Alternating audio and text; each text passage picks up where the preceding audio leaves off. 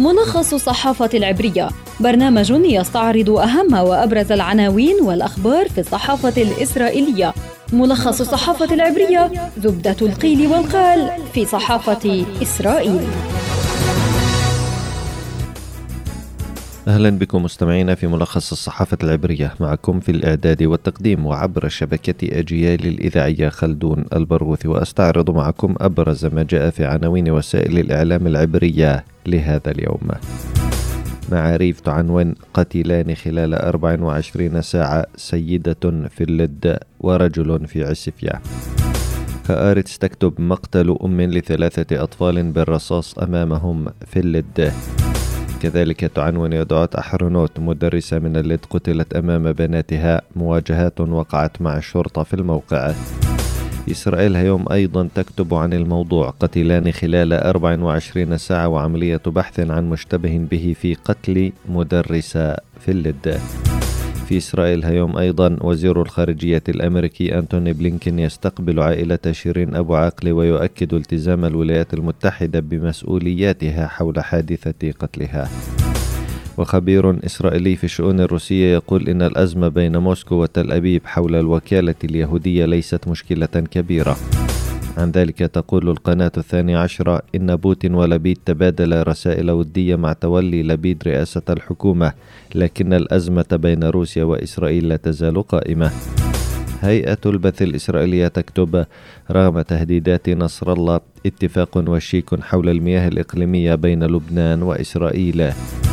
عن ذلك تقول القناة الثالثة عشرة سلاح البحرية الإسرائيلي يعزز الوسائل الدفاعية حول منصة كريش للغاز. تصدر مقتل مدرسة أمام بناتها بالرصاص في اللد عناوين الصحافة العبرية. ووقعت أمس جريمتا قتل جديدتان راح ضحيتها رباب أبو صيام ثلاثون عاما في اللد وجوزيف روحانا خمسة وأربعون عاما من عسفية وحسب وسائل الإعلام العبرية فقد قتلت أبو صيام لحظة وصولها إلى منزلها في اللد أمام عيون بناتها الثلاثة. وصيام منفصل عن زوجها ويبدو أن هناك تهديدات سابقة صادر عنه تجاهها. ووقعت صدامات مع الشرطة الإسرائيلية في الموقع. وقال مواطنون فلسطينيون في اللد إن عناصر الشرطة قاموا بتفريقهم بالقوة بشكل مفاجئ ودون الطلب منهم بالضرورة الابتعاد عن موقع الجريمة بشكل مسبق. وتم الاعتداء على عم القتيل من قبل عناصر الشرطة أيضا. وفي وقت سابق قتل جوزيف روحانا بالرصاص في عسفية وعثر لاحقا على المركبة التي يبدو أنها استخدمت في الجريمة محروقة في منطقة حرجية قريبة. ووصل عدد ضحايا جرائم القتل في صفوف فلسطيني 48 منذ بداية العام الحالي إلى 62 قتيلا. في شأن آخر نقلت صحيفة معارف عن خبير في العلاقات الروسية الإسرائيلية قوله إن الأزمة الحالية بين إسرائيل وروسيا حول قرار الأخير منع الوكالة اليهودية من العمل في روسيا ليست متعلقة بإسرائيل نفسها.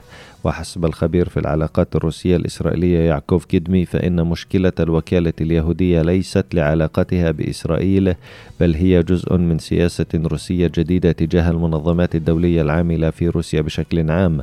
وحسب معارف فإن روسيا بعثت رسائل تهدئة لإسرائيل بشأن الوكالة اليهودية خاصة بعد تدخل الرئيس الإسرائيلي يتسحاك هيرتسوغ وإصدار موسكو بيان تهدئة قالت فيه إن قضية حظر عمل الوكالة اليهودية في روسيا ليست سياسية ويتم التعامل معها على المستوى القانوني. نهاية حلقتنا من ملخص الصحافة العبرية أعدها وقدمها لكم عبر شبكة أجيال الإذاعية خلدون البرغوثي إلى اللقاء.